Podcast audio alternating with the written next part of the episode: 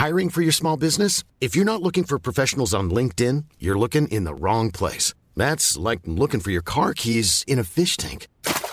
LinkedIn helps you hire professionals you can't find anywhere else, even those who aren't actively searching for a new job but might be open to the perfect role. In a given month, over 70% of LinkedIn users don't even visit other leading job sites. So start looking in the right place. With LinkedIn, you can hire professionals like a professional. Post your free job on linkedin.com slash people today. Ryan Reynolds here from Mint Mobile. With the price of just about everything going up during inflation, we thought we'd bring our prices down. So to help us, we brought in a reverse auctioneer, which is apparently a thing. Mint Mobile unlimited premium wireless. Ready to get 30, 30, bit to get 30, bit to get 20, 20, 20, bit to get 20, 20, bit to get 15, 15, 15, 15 just 15 bucks a month. So, Give it a try at mintmobile.com slash switch. $45 upfront for three months plus taxes and fees. Promo rate for new customers for limited time. Unlimited more than 40 gigabytes per month. Slows. Full terms at mintmobile.com.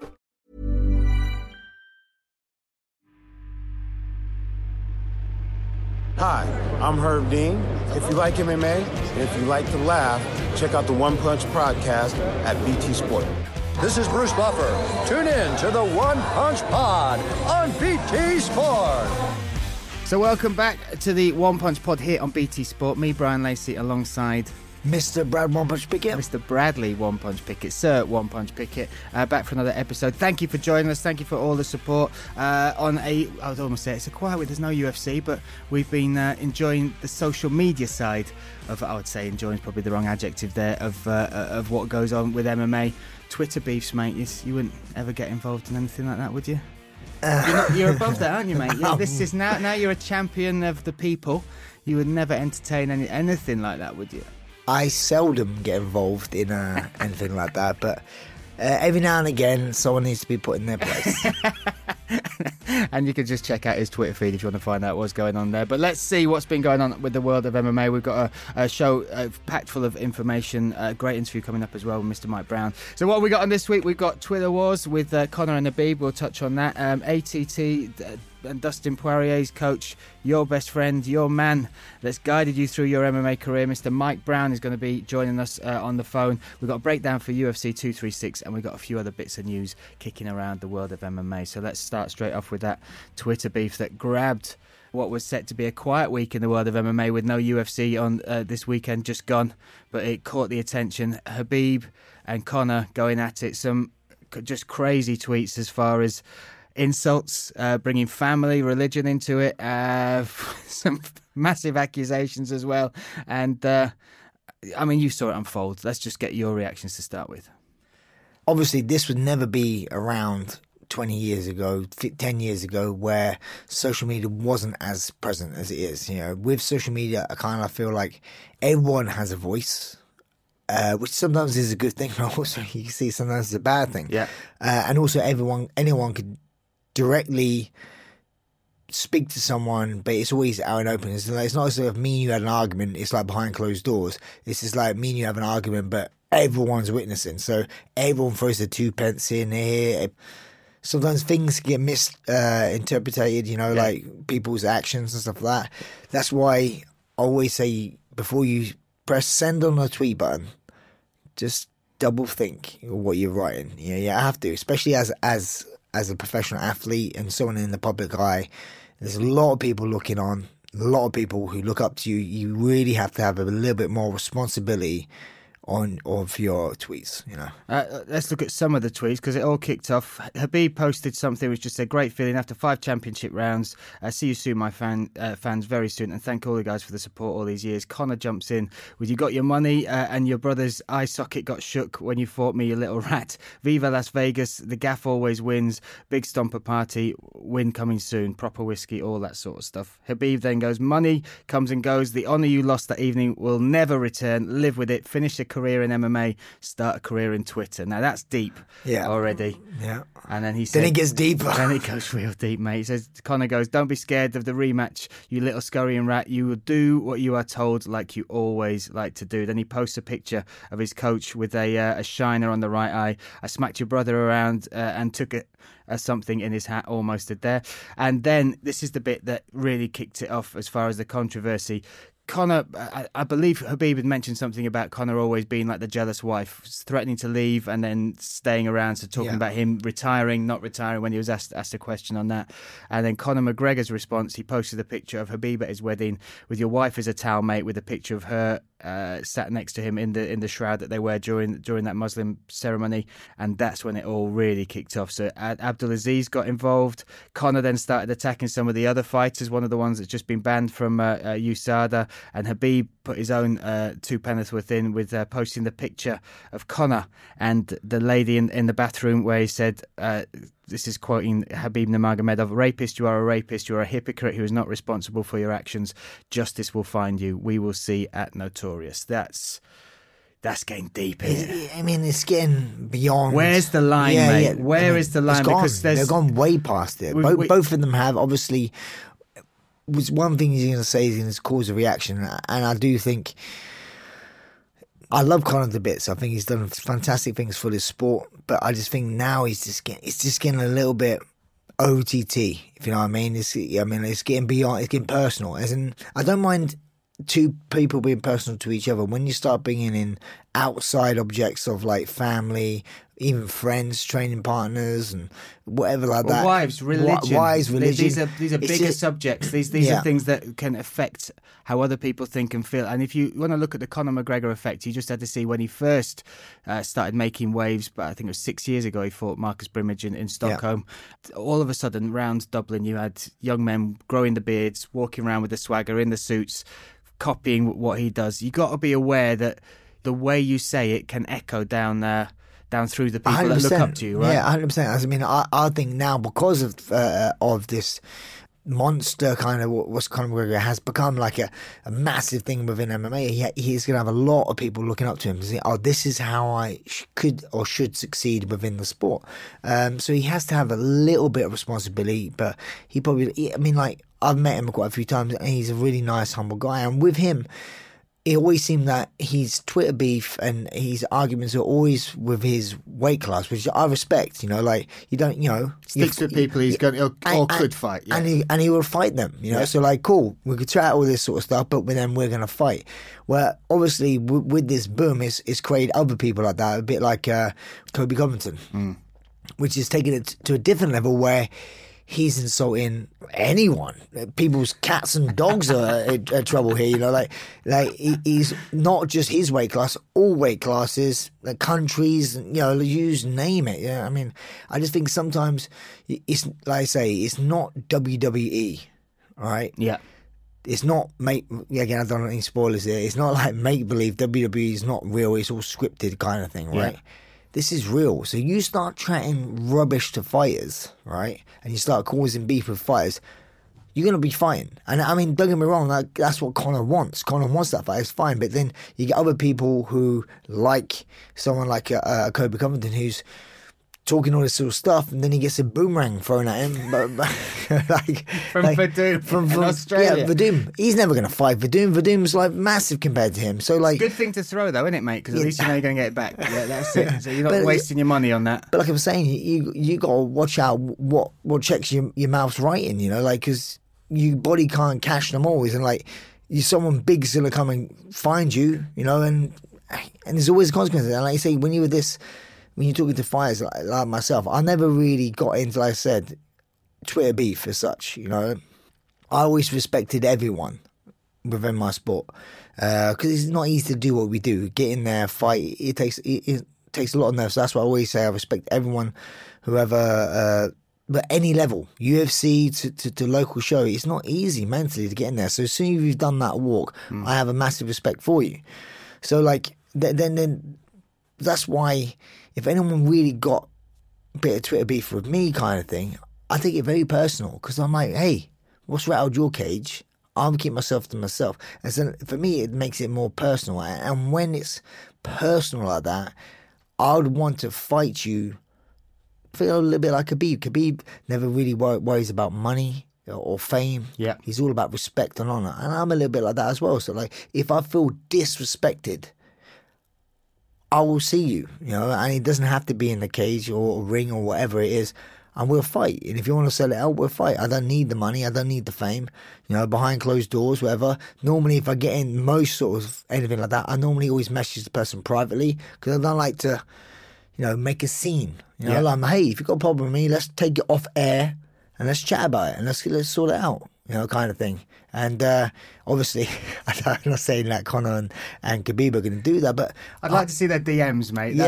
That would be so- but it's like, but it's one of those ones where now this is wherever they go, they can't be within vicinity of each other. It's just causing so much hassle makes around. the fight harder to make as well Yeah. because now now you've got to look and, and we What country had- you gonna do it in, exactly where you're going to do it and no matter where you do it you're going to bring fans together fans that are going to be Yeah. fighting waving the flags representing the, the fighters there behind and and yeah whatever ramifications kick off from this are going to echo into the stands which is dangerous but even Kevin Gastelum he was talking in his interviews this week on the media day for UFC 236 and he was saying you got to be careful because this is moving to the point where it's now becoming dangerous, and I don't want to give it the the t- too close to the, the thing of the old hip hop rivalry, Tupac versus Biggie, where they're rapping against each other, and then suddenly, yeah, that you but, lose. but then also you are thinking about even like that. That that that wasn't Tupac shooting Biggie. no, It was one of these whatever. It could be a fan, could be what I mean. Like Yeah. yeah. So when you when you're the, this sort of high profile,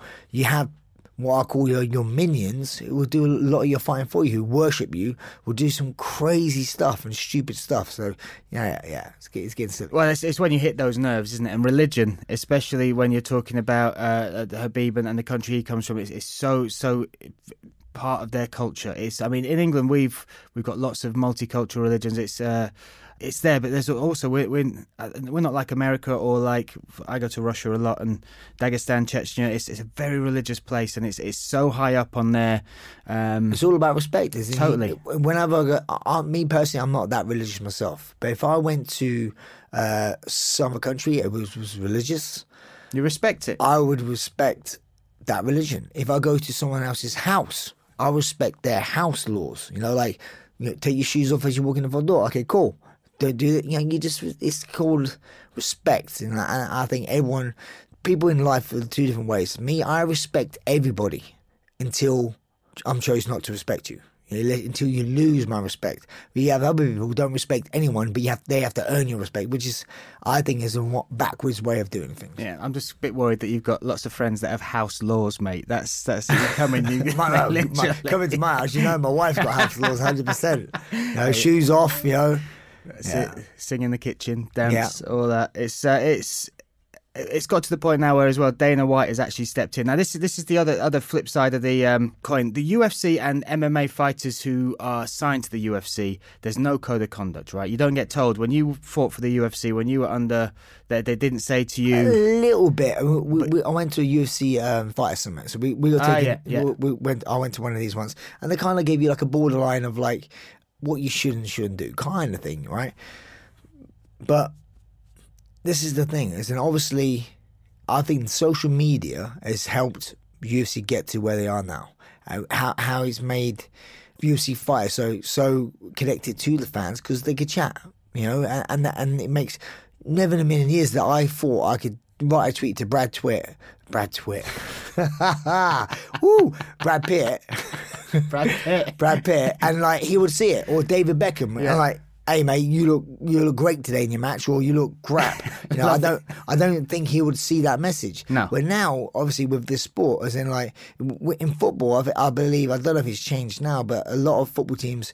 Ban their football players from social media. Yeah, they weren't right. allowed to do nothing, allowed to tweet about the Same game. with the NBA, NHL. You, there's there's uh, certain restrictions on what Yeah. you can do on social media, what you can post, all that stuff. But with the UFC, they kind of gave you like a free reign, you know. But obviously, back in the day, there were consequences, you know. Like I think it was Miguel Torres. I- Yeah, I that's won't, right. won't repeat the tweet Yeah, what yeah. he did, but he got booted out of the UFC for a tweet he did. Yeah. you know. Uh, I think other people have been disciplined for that, so you have to be very careful. Just say things. I always say this to be honest, because my mum told me this. You have nothing nice to say, don't say it. Simple. Simple as. And then we're living a good world, aren't we? Yeah, if you have nothing nice to say, don't use a 240 characters to, to insult somebody across the world. But I think it's one of the beauties of MMA and the UFC. It's how I got in involved in the sport, I would just started interacting with fighters. Uh, even you, mate. That's how that's how we met. I sent you a little DM. You Yeah. told me delete that picture. Stop sending me them. And then from there, this relationship has blossomed. But, Exactly. But that interaction is not something you get with, like you said, the Premier League or, or with uh, NBA or uh, f- footballers uh, in the NFL. You, you don't get that. And this is where you can see because Dana stepped in, and it's the first time I've seen him properly step in uh, on something like this. He came in and said, "I'm aware of recent social media exchange between Khabib Nurmagomedov and Conor McGregor. The ongoing situation has escalated to a level that is unacceptable. As such, we are taking necessary steps to reach out to both camps, and this situation is being addressed um, by all parties internally. So that's them stepping in, and that says a lot. If Dana is getting on his Twitter and and because he can see that this is going to be dangerous, right? Hundred percent. He, I mean, like he should be the voice of reason, really, and hopefully he, he is the face of the UFC as such. So, like, he doesn't want to get involved as such, but he- I think he had to. It'd be a shame, He was though, getting a little bit. It was getting a little bit. He, he could see where this was going. But this, the problem is we, um, we we won't mm. know where this has gone until something happens, will Yeah, we? If if they fight and we get through it and it's all good and it's done and dusted, that's that's us getting away with it. Yeah. If something happens on the run up to a fight at one of the press conferences, or they're in the same building or in the same I mean, city, I mean, like, or I mean, like, even now, because like, how would you? Before how it, how it started, I don't think you could even do a press conference tour with with this fight now. No. If this fight ever happened, you know, you, I don't think you even could do a face off. You know, like because. You I, put- thi- I think Khabib would just headbutt him or something. You know, like I mean, like For me, I- I'm not even thinking about them. Me, I'm thinking about the fans because Yeah. that's me. That means you bringing together two groups of fans which are already flying heated, high yeah, and yeah. heated. The Irish fans are very passionate, and Yeah. Russian fans are very passionate as well. So you, you have those two nations. Yeah, I can't see it not spilling outside into the crowd. Well, that's uh, we- we'll obviously follow that story as it goes on. As far as the UFC's responsibility in this, do you think that statement does enough? Do you think the UFC should do a bit more for to um, tell fighters what to do? I mean, like I I think there needs to be a bit more uh these fighter summits and like people getting because I didn't do much because I just have common sense, you know. Like, yeah, I didn't re- I, I didn't have any like uh really anyone telling me what I can, I can't say. I I could just like yeah, just take a just say the most obscene tweet and uh, and not have much consequences, you know. So I think there needs to be a lot more consequences. guidelines, yeah, guidelines, what and then also repercussions yeah, because It, yeah. it does affect. So, so we'll see how that that unfolds. We have got uh, UFC two three six coming up, and that's that will not be overshadowed by this because we've got some great fights on that. Also, as one part as uh, of the main event, Dustin Poirier is fighting Max Holloway. You know, man, very uh, special to you, and they'll be in the corner of Dustin Poirier. There's Mr. Mike Brown, and we're going to get him on the phone right now.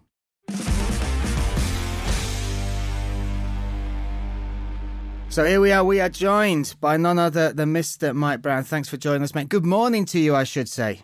Oh yeah, right on. Good morning. Thanks for having me on. Good to talk to you. How many uh, cups of coffee you already had? Oh, this is number three. We're we're going strong this morning. Number three, mate. There, there you go. Well, well welcome. It's uh, it's great to have you on here. Now, I'm having to spend a lot of time with Brad Pickett. This is something that you've dealt with for a long time, so I'm just going to reach out man to man and go, "How do you do it, mate? What What's the secrets? How do How do you cope with this madness?" Uh, I, it's always, hey, it's always entertaining. Of course, a great entertainer. I mixed the word entertaining with slightly annoying as well, mate. That's it. It's like having a little kid running around your heels all the time. How long ago? How long did you two meet? I mean, what what was your thoughts when the saloon doors opened and this little kid from London swaggered in? Oh man, it's actually a funny story. I, I remember the day literally they they literally dropped him off at my doorstep.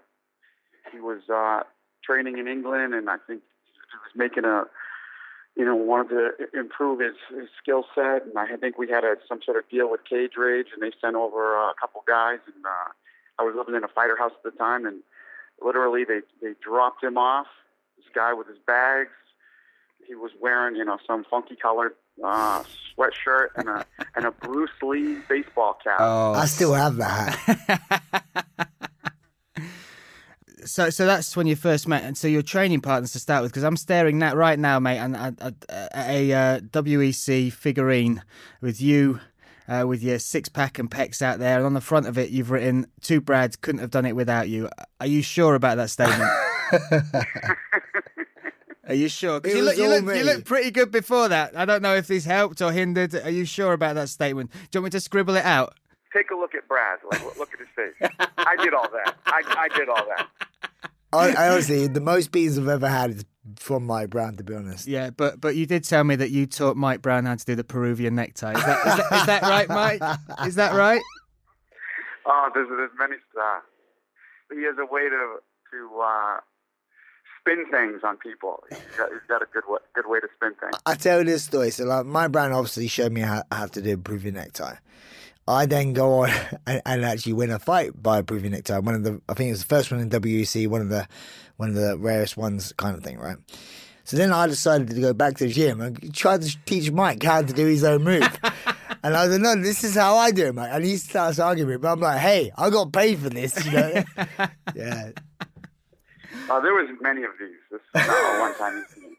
Oh, dude. So, This happened all the time. And what what was it like? I mean, you you trained with him, and then obviously you moved more into the coaching role. What what's it like coaching him? Because I've heard rumours that you had to separate him and John Lineker from sparring days. Is that right? Uh, I mean, John came at the end of uh, Brad's career. I remember. I mean, he, he didn't come a whole lot, but I remember a couple days they had some crazy wars. Uh, I don't know how many times they sparred, but it was many. It was pretty chaotic. I mean, they both throw hard. They both go toe to toe, and it was definitely not not good for both of them. Probably somebody's going to end up getting hurt. You know, it's like, whoa, we got to separate these dudes. These guys throw down too much. That's a main event on any UFC, that isn't it? There you go. Brownie, do you want to tell tell them the story uh, about me, me and you when we first first started sparring about the gloves and stuff? Oh, this is a yeah, this is an amazing story. Yeah, yeah. The, I remember the first time we we started sparring, and he hits me, and he's like, my knees buckled, I got wobbled. I was like, no wonder they call him one punch. you know, I, I remember thinking that he hit so damn hard. You know, and and it was the first time we went, you know, and and I didn't know anything about him except his nickname was One Punch. So like, I was like, damn, this is really this is true. this might have been um, I don't know, a couple months later. One day we were chatting, and I started like I picked up his gloves. I was just playing with them because they were they were funky. They were bright yellow, but then I realized these were toy gloves. These weren't even real gloves. You what? There, there was no there was no ounces. They were like size medium. Yeah. Oh my goodness! Like gloves from There's literally Argos no. There's literally yeah. something. There's like do you know like when you go to a fairground and there are those punch machines and you get the real f- well, flimsy little glove. Yeah, yeah. Literally, it was like a pair of those. yeah, and I, I still have them. I still have. He signed them and gave them to me. I signed joke, them to him and gave them to him. that's that's hilarious. Just tweet me a picture of them because then well, I'll, I'll put that up so people can see these gloves. Oh, hundred percent. I I will. But, I mean, they were- they were like re- it's really thin cotton, like like there's some like cotton balls or something for the oh, padding. Goodness, mate, and he was slapping you around with them. Listen, that's hilarious. That's gold. Uh, he told me one one time. Uh, I think he said he's only ever submitted you once, and then he he regretted it because in the No, afternoon. no, no, no, no. I, I never even. I've never submitted him ever. Ever, Right. okay. Never ever submitted. What was the him. one you said? Then he came in this- and whooped you. Yeah, this is it. We're, we're we're messing around before one wrestling practice. Like I just got into town, so when I just get into town, he get, it's like oh, we ain't seen each other for a little bit. We get a little bit, puppies. Yeah, literally. Yeah, we start get so like before a re- it was like just to warm up. Me and him start like warming up, but we're going at it a little bit, having a bit of a laugh, and like just and he, he takes a, a shot, and this is a wrestling practice, and I caught him in like in a, in one of my funky chokes, and like I thought he's gonna tap, but he didn't tap. He was just like moving, and the next minute though, he he, he went out, and I was just like, oh, and he he was laying on the floor, and I, and like I'm like. This is like the warm up, so like I shouldn't have been doing this. I didn't want to get, I didn't want to get in trouble by like the coaches, like, and I was like, oh, I woke, he woke him up, and he looked so shocked, like, what's going on? And like, kind of like told him, and then later, later on that uh, after the press, he goes, do you, want- do, you want, do you want to train tonight? and I'm like, and he goes, do you, do you want to go over um, some, some some moves tonight? Do you want to do a little bit? Of, rock?" I'm like, okay, cool. I got so abused that that that night. It was beyond belief. It's like like. Do you know what? I don't know if you ever when you you, you grapple now, Bryan. So when you go with someone you've never been before, right? Yeah. The first tap always always the hardest. You know, like you don't want to tap, of course. right? But when you get tapped like twenty odd times, it gets to the stage where I was just tapping for like, what's the point? I mean, like, what is the point even trying to defend this? It's just literally I got so abused. I, I learned my lesson. I learned my lesson. No, the, I remember because the uh, we were drilling wrestling at the beginning of practice, but we still kind of, you know, you shoot a takedown, and and you know he kind of like threatened the choke, just kind of goofing around, but we're supposed to be drilling wrestling. I remember the wrestling coach kind of got mad at us, you know, because like I'm I go unconscious, I wake up all confused, like what's going on, and it's like we're supposed to be like drilling like, but you know sometimes you just do that, you you know when you kind of give a little feel, you start playing, and I mean, he had a choke a lot tighter than I thought it. so technically, you know, you went out. I still never in my career made Mike Brown tap. Wow, there so. you go. Not not many human beings ever, I imagine. And you talked there about the, the, coach getting a little bit annoyed. You've you've shifted to becoming one of the most recognisable and, and best coaches in, in MMA for, off the back of your amazing uh, uh, MMA career as well. What's what's that transition been like? Because the, the way you've taken to it, and you just look around your mats, the champions you've brought through, the champions you've got. You have got Dustin Poirier now fighting for a title at the weekend as well. What's what's that transition from fighter to coach been like for you? Uh, just super lucky to be where I'm at. Super lucky to be at American Top Team where there's so many amazing athletes. You know, these guys are are so talented. I mean, I'm just you know trying to help guide them or or give them the best advice I can. But you know, these are thoroughbreds. You know, these, these guys are going to be world champs wherever they go. These guys are studs. You know, so I don't want to take any credit for that. Dustin Poirier, monster. Super excited. He, he's just a gifted guy with a ton of punching power, great conditioning, and a, a phenom athlete. Yeah, I say, Brian, listen, like I, I know you don't want to blow your own trumpet, but honestly, I think you're the best coach in MMA. Period. You know, like just your your, your insight, your knowledge, your way of coaching, your guidance, everything is, is amazing. So I know you don't want to blow your own trumpet, but I'll blow it for you. Ah, oh, thanks, man. Oh. Give me that tenner later, yeah? you can pay Pam that money later, yeah? Now, look, we're, going to talk about Dustin Poirier, but there's there's been some uh, other spotlights on some of your fighters recently. UFC London, when you came over here, George Masvidal put on an amazing performance, a stunning performance, um, and his sort of stock has risen off the back of that and off the back of what happened uh, after the fight as well, the, the three piece and soda. Uh, I mean, you've known him for so long now, and you talked a little bit about um, where he was mentally for this one and, and the journey he's come on. That how happy are you that he's getting the, the respect and the shine that he deserves? Because as a fan of MMA, he's there's there's not many better that, that you can sit back and enjoy and watch. Yeah, I mean, I always thought this would happen sooner for this guy. I mean, like obviously you can see he's super charismatic. You know, I'm I'm surprised the, the UFC never pushed him earlier. Like, just give this guy a microphone. You know, he's very authentic, really good talker, amazing fighter. I mean, he's been fighting since he's a kid, literally on the streets of Miami. I mean, he's, as real as they come, and uh, so gifted. I'm, I'm surprised they didn't push this guy sooner. You know, he had some things like I think a, a lot of sometimes trouble outside of the cage. You know, personal things. You know, like that that were distractions for him. And this was camp was different, man. I could see it. I feel I said it many times. Like I was I was blown away at his you know his conditioning. His focus was much different than before, and I asked him about it. You know, and he thought like, man, I just got my stuff in order, and and I'm stress free, and I can see a difference. You know, and uh, and then it and it showed in the fight, and I was so really happy for the guy. Uh, it, it, was a super impressive knockout against against Darren Till in, in, his backyard as well, which is uh, uh, which is an amazing thing to do. Then the altercation kicked off with Leon Edwards. Where where were you when that happened? Were you in and around there? Did you see it kick off? I was talking to Brad. I was, me and Brad are in the corner, you know, like, you know, I, get, I think chatting about the fight, you know, going over this and that. You know, then the next thing we know, we see people, you know, pushing each other around, and like you could see some commotion. So we both jet over there, and then the first thing I see is Edwards is bleeding, you know, and I'm like, oh, this dude got hit. And then I see it, then I see it's Masvidal, you know, and I'm like, oh, it's George. Oh. You know, and I try to get in there and you know try to like keep, you know, keep things cool, make sure you know nothing you know gets any worse than it is. You know. Crazy. And Has uh, has Masvidal been back in the gym yet, or is he still out there partying? Is he still at IHOP? Nah. uh, I'm sure. No, he's back in the gym. He's already he's already preparing. I think you know. I think the Askren fight is probably next, and, and he's already working hard. Dude, he's very focused, like more focused than, than I've ever seen him. He's so has so many skills that he really like just puts himself completely all in when he when he wants to work on one aspect. He submerges himself with whether it's wrestling, whether it's Muay Thai, Jiu Jitsu, whatever it is. He goes all in for for months or possibly years, and he gets so good at, at that area. He focuses, and, and he's been focusing heavy on his wrestling lately. You know, and, and it's he's a very, very talented wrestler. Uh, I spoke to Claudio Silva a couple of weekends, uh, the weekend after um, UFC London, and he's trained with Brad, and, and he spoke to me about Masvidal. And the first thing he said, he said his wrestling is unreal, just little techniques, and that's coming from Claudio Silva, a high-level grappler. Uh, Demian Maia said, for his in his opinion, he gave him the most trouble of any MMA jiu-jitsu player uh, down there. So you talk about his skill set.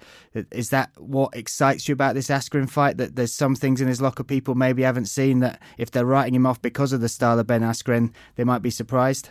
Uh, yeah, I mean, I'm super confident in him, and uh, so Focus George is uh, is a very very tough George. I don't think any will, anybody will beat him if every if everything's in order, and and, and that seems what, what he has right now. His life is in order. He's in a good spot mentally. He's at, he's in his I, I believe his physical prime, and uh, hey, and it's good when a guy's undefeated. That's what you want. You want the you want the mountain, the big mountain to, to climb, the big challenge. You know, you want to be the first one to uh, to put that loss on the record. Uh, is it difficult to train though with uh, all of Colby's women in the gym and all the Donald Trump hats lying around the place? Is that forty thousand square foot getting smaller by the day? Thankfully, he doesn't carry that into the gym. you know, he uh, he just carries a, a boatload of ass whooping. Usually, he's a, a, problem for many people. Man, got, he's a monster on the back.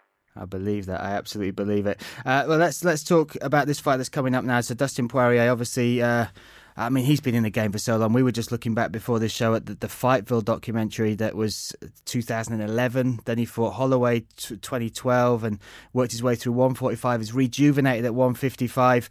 Uh, I mean, as far as your journey with him, what's what's it been like watching him evolve as a fighter?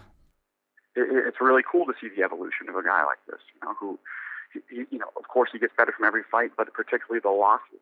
You know, you hear it all the time. You learn more from a loss.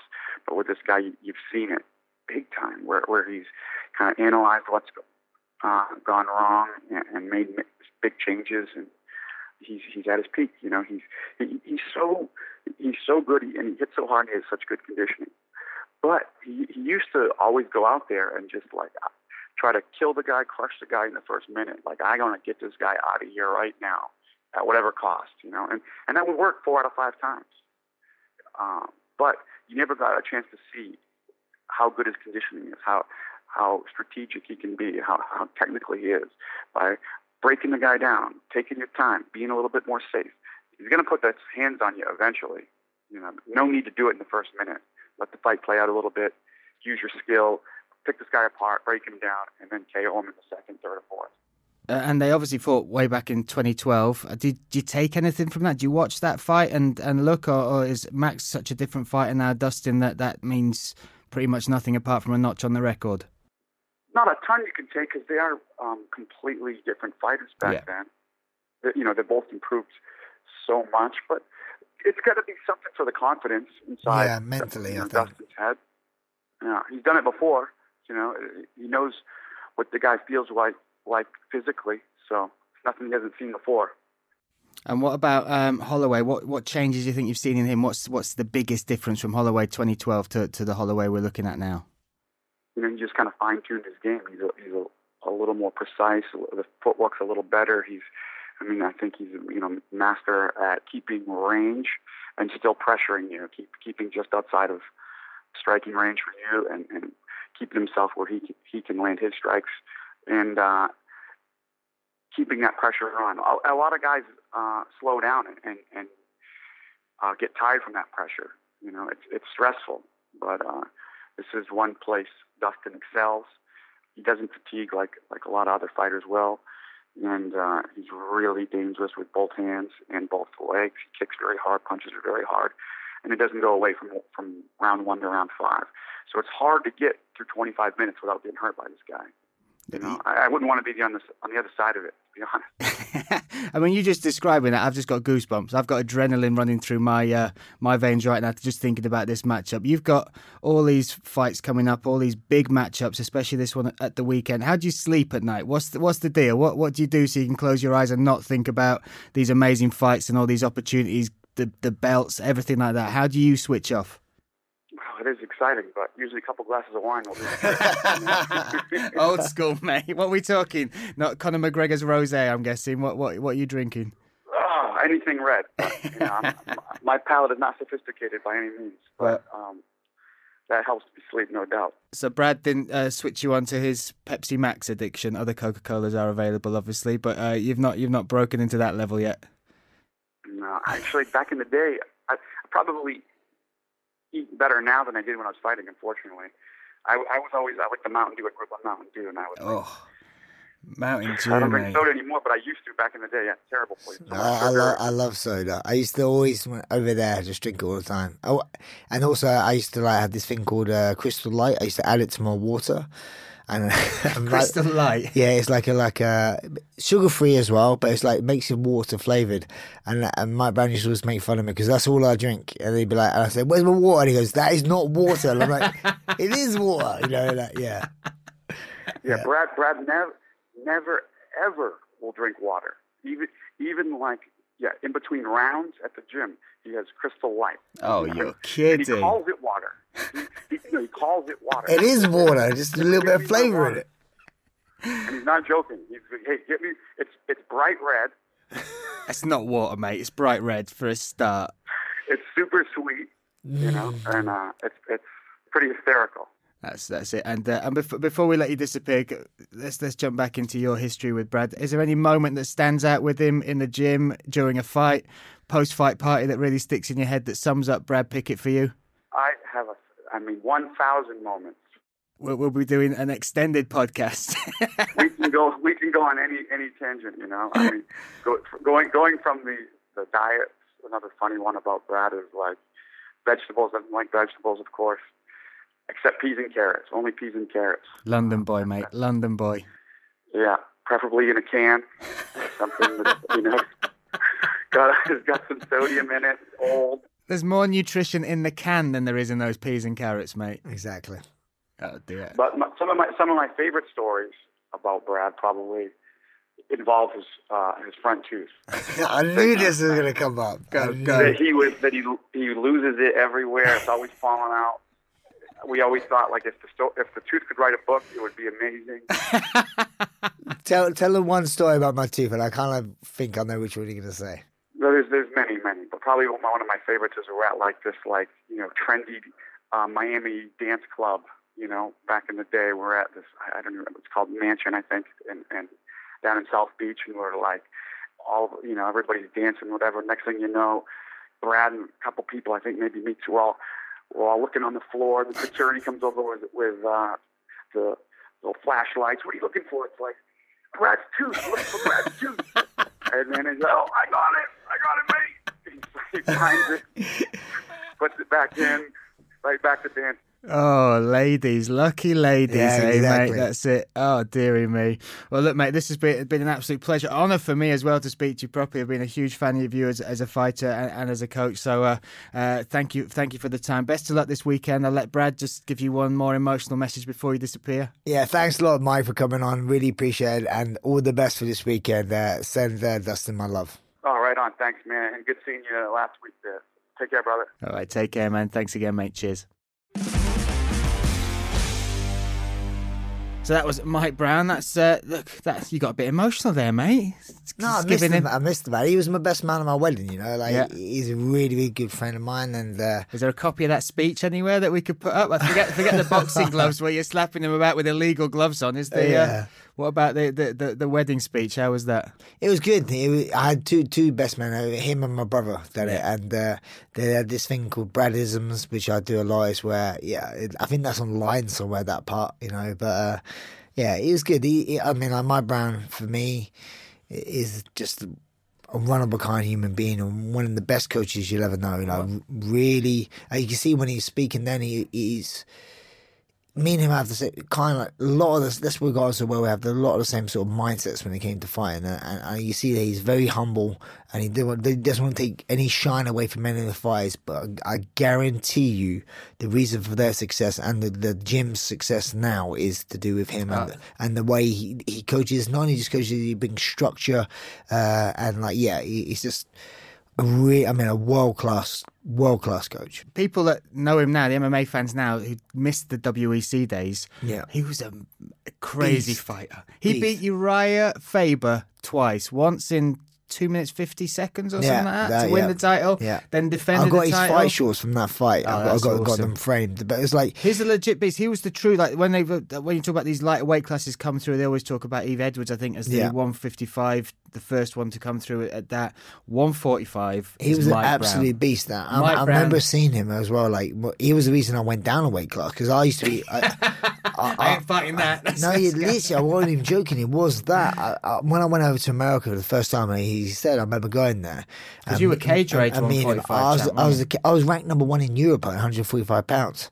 And I went over there thinking I was the bee's knees. And I, I went over and I'm like, looking at him, I'm like, yeah, he's a, he's welterweight. what, what weight do you fight, Mike? 145. What's 145? I didn't know that. What's 140? Uh, 66 featherweight. I'm like, 66 kilos.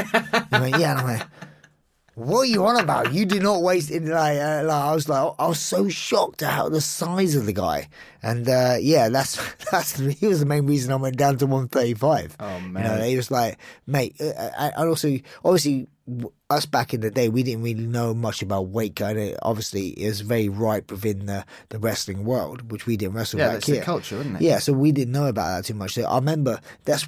I'll be honest with you. That's why I used to do quite well back in England, knowing how to cut weight and wrestle. Because that's why I went over there, uh, uh, and that's why I guess I, I moved away from the pack pretty quick within in England because I got that early. Um, uh, Yeah, early education, yeah, yeah, yeah, yeah. education of, of the sport. But now, as you see, like people like Nathaniel and stuff like that, they have they go over to America and they just learn from from me and me traveling and me coming back, showing them techniques.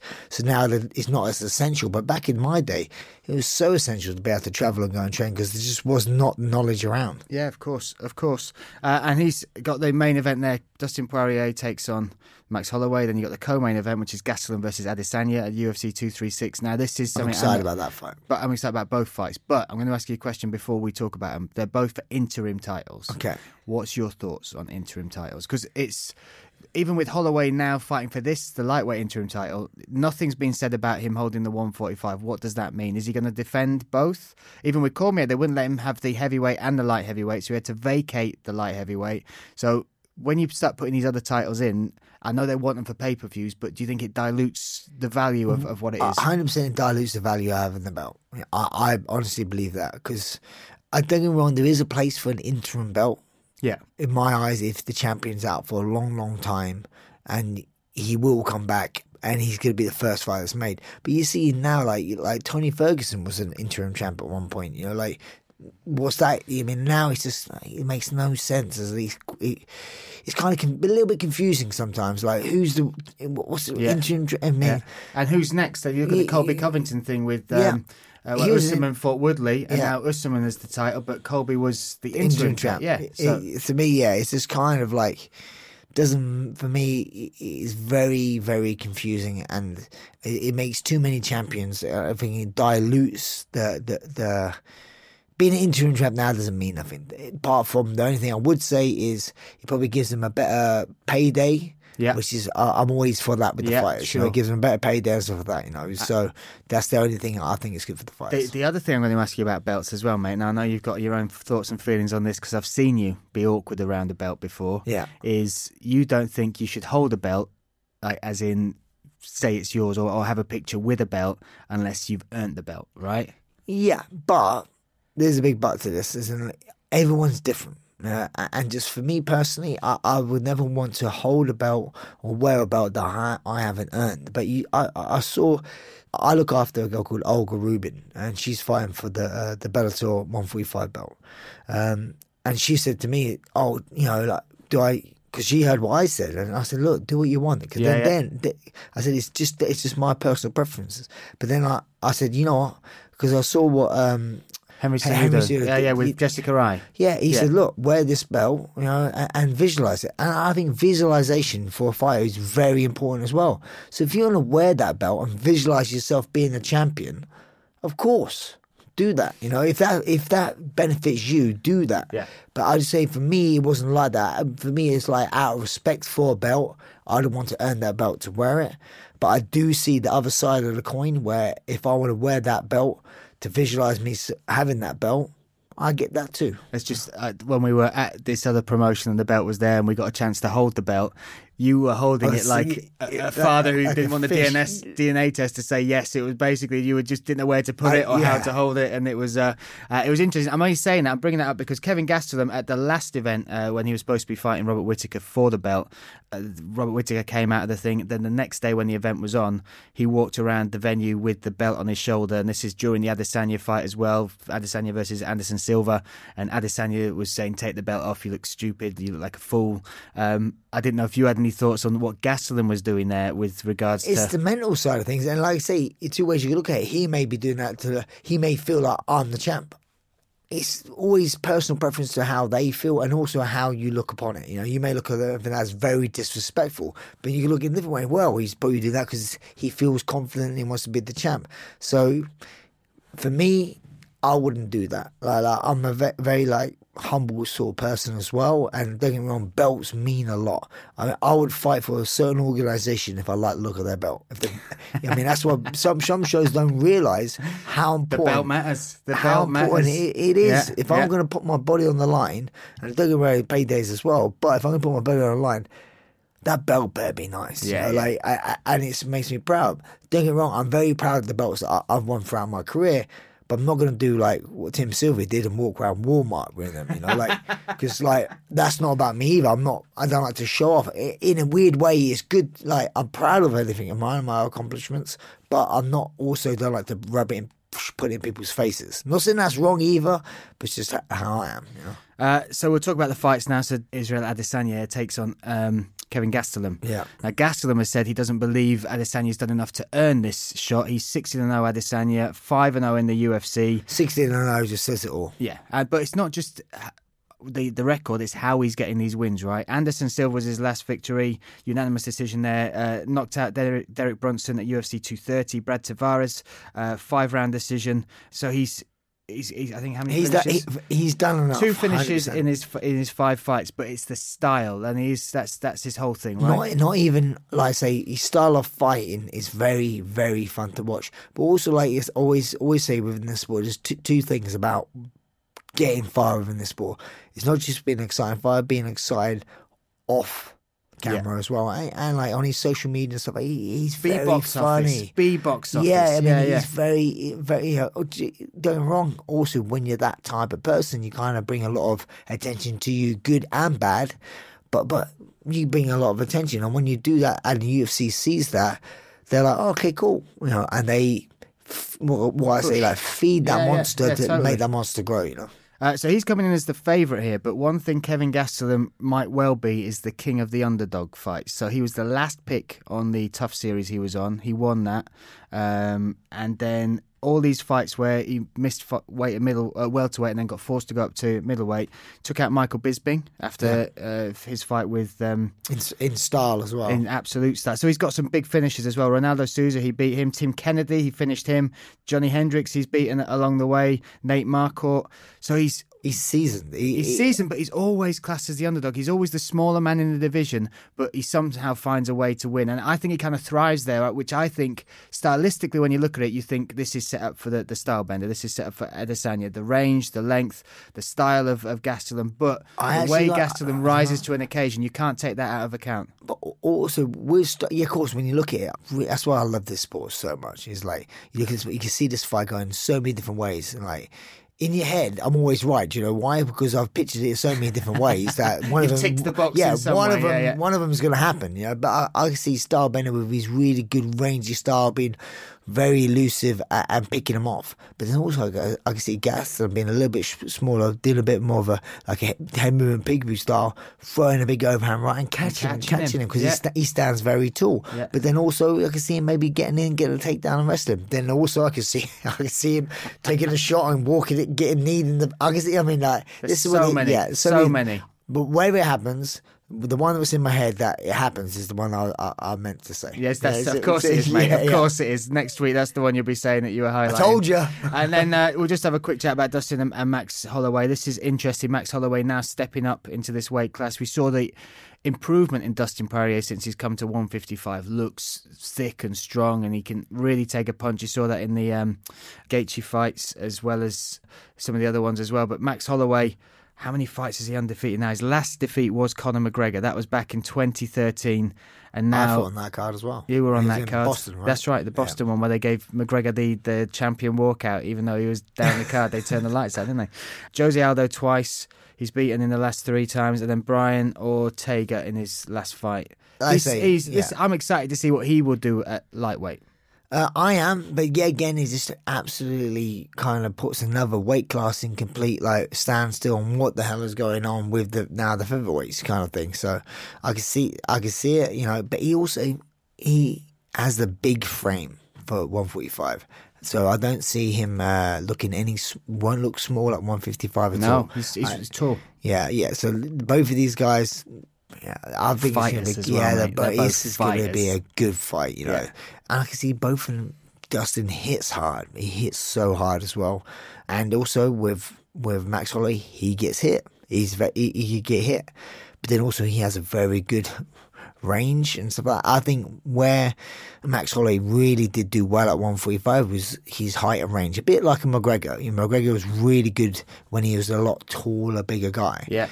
But I, he's not going to be that much bigger than. Uh, Oh, he- yeah. I think he's a little bit taller and pointy. Taller, taller and a bit, bit of a reach advantage as well, yeah. But not not considerable amount, you know. Yeah. So yeah, I'm really interested in this. You know, really interested. I like it because they're both pressure fighters as well. Like Yeah. uh, they put you on the back foot. They'll they'll make sure they're in your face at all the time. And One of them's gotta take a back That's what I'm going to say. That's Yeah. one of them's got to take that backward step, and I think that could be the, the telling factor. But can't wait for that fight. Um, so off the back of all the. Uh, Bad news that was kicking off with Twitter and stuff. I had a little feel good story happen to me uh, at the weekend. I was up in Manchester at a local show, Ice FC, and ex UFC fighter, the Day Walker, representing him here. Aaron Wilkinson, that's me just repping the t-shirt. If you're watching on on uh, on YouTube, made a little a young man's uh, dreams come true. There's a, a young man up in Wigan, I believe it's Wigan, training with Tom Blackledge. He's got learning difficulties and he was going through a few issues behavioural wise. So Tom Blackledge, Andy Clamp, James Lewis all brought him into the uh, into the gym. Started training with him, just giving him two three nights a week, just something to do to come out there and uh, and he asked Tom to have a fight and he fought UFC veteran.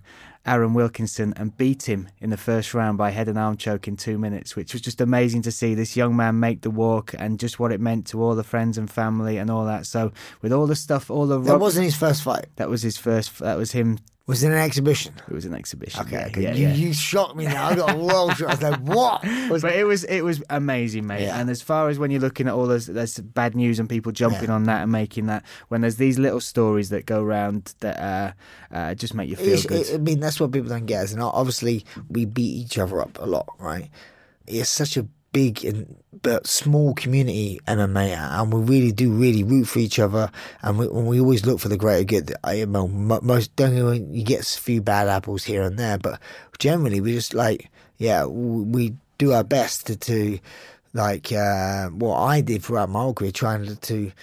detach the, the what you people have like the uh, persona of what I don't even like the word cage No, no, fight. don't- yeah, You know, it's like I use I'm a mixed martial artist. I'm a, I'm a trained Yeah. athlete. You know, so yeah, it's good to see like uh, there's, there's a lot of good out there, and I think people who actually fight as a profession, they don't fight in the streets or anything like that. You know, like Well, this you know, this is the thing. They had uh, a lady called Stacey Dooley. I think she won Strictly Come Down. She does uh, documentaries, and she was doing a documentary at the event.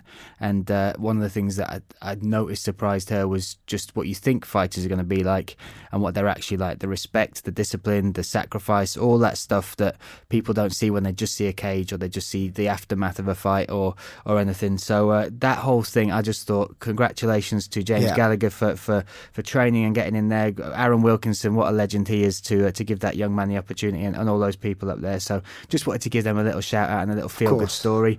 Uh, but jumping back to uh, online beefs, the All Stars podcast with Danny Mitchell, ex UFC fighter, has been uh, has been mentioning our names, mate. Dropping their name, my name in particular, yours, mate. yeah, yours.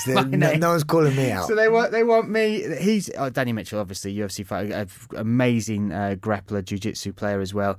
Um, but Josh Gudgeon, who's the co-host for him, he's a white belt in jiu-jitsu as well, as am I. And uh, they've basically said they want to put on uh, what they have phrased, not me, a super fight between me and that. Their It's not. It's not a fight though. Right. it's, but in pajamas, a cuddle, a cuddle, mate. A super I- I- cuddle. a super cuddle. Uh, so we, we, With we- no rules. With no, no, I'd love that, mate. Let's do that. Let's unleash the no rules um, combat jiu-jitsu. How do you feel about that? Uh, but I've got no idea wh- when or where. But I was saying what we should also do is if we're going to do something, then the other podcast hosts, the ex-UFC fighters themselves, you and Danny Mitchell, Yeah. should uh, should also step up. And Danny Mitchell has suggested an eating contest. I love Danny Mitchell, and that's completely fine. I'll do that. I don't like what you're going to say because I know you've been trying to do this for a long, long time. I just think maybe we should make the people decide. No, no, this is don't. this is how we do Don't. it. So I my suggestion is you both do your first ever comedy gig. I'm stepping out of my world to go in there and compete in combat sports in my pajamas. So I think you should, you and Danny Mitchell, after your eating contest, should maybe have to do a five minute stand up at a club somewhere. What do you No, reckon? but In fact, up to. Hashtag one punch pods. Uh, get involved. Go Don't and let, get let- involved, Let us please know what don't. you think. If if Brad Pickett and Danny Mitchell should do their first ever comedy gig after uh, me and Josh. Oh, I, I tell you what, if we do it together, that won't be as bad. I'm more up for that. If There I- you go. Because for me, this is what I don't know why. It's the weirdest thing. I've always said this. Me and public speaking, chatting to one person in front of millions, obviously listeners, Yeah. right? So like, I'm fine, but if I had to address a crowd, even ten to bit of even cotton mouth. Oh my god, I'd Oh, want the ground. I want the ground to just swallow me. I can't adjust the crowd, but This after a fight with Joe Rogan's in there, I could chat to him, one person, Yeah. about everything. Okay. Or I could be on a stage, whatever, chatting to one person, interview me about anything. Like me now, I'm chatting to you, one person. No problem. Fine. But when I have to address this audience, I'm Listen, like, oh my We're god! going to make the I'd people. rather get punched in the face by Tyson. The, pe- the people are going to decide. No, Would you not. rather see Brad Pickett get punched in the face by Tyson, Please. or do his first ever stand-up comedy gig, taking on Danny Mitchell in a clap-off, a laugh-off to see who is Taking the on, funniest? so, so I mean, oh, I like a little b- a roast battle Oh. between the two. That would be good. That would be awesome if we did like a roast battle. Well, he's called a cheesecake assassin. Obviously, you know, I come up with a few good ones. I, I tell you what, Don't you give away your No, material now, no, mate. I, I should have an, an advantage because you're commit. Well, what people don't, right? I've never even realised, but, but actually, Bryan is a professional comedian. That's right? it. Most of my audiences don't realise that He either, hides mate. it That's the very worst well. thing. But you have to help me. Right, I Mate- hope you train for the jiu-jitsu. Well, and we, we, We'll have to set some rules on this. We have to but win listen, this thing. Listen, listen. win so the. All Stars Pod, that's our response. All right, we've got to set up some more levels to this, but I think we should uh, we should definitely get this on, Yeah, mate. What do I train you, you train me. Done. Deal? Deal. Deal. Uh, so look, that is it. That is it for this week. We've got the UFC coming up on uh, on Saturday night. So also early Sunday morning here in the UK. UFC two three six. Check out BT Sport at BT Sport UFC on Twitter, at BT Sport on Instagram, and uh, and you'll be able to find out exactly when the shows are on. Uh, early morning again for us to watch the UFC. But that's how we're just snuggling our onesie again and with our Horlicks cuddling. Should we do that again? Again, yeah, yeah, okay, again, yeah, yeah, do that again. I'm sure my wife and kids, you know, wouldn't uh, have any. Listen, my wife and kids are going away for two weeks. I'm going to be lonely, mate. I'm going to be lonely. no, I'm not even joking. You can come stay at my house, hundred percent. I've got Amazing. I've just had a man cave built down the bottom of my garden. You'd be down there, keep yourself to yourself. It's all fine. Yeah, That's, that's beautiful. That's where I'll be living. So look, that's that's it from us. Again, uh, give us a review on iTunes. Uh, get involved. Hashtag One Punch Pod. If you want to send any questions uh, or you want to get involved, at One underscore Punch is Brad's uh, Twitter and Instagram. At Bryan Lacey MMA is mine. Thank you for listening. Thank you for watching. We'll be back next week. One last word from Mr. Pickett. Um, That'll you- do. Yeah, you got me. Public speaking.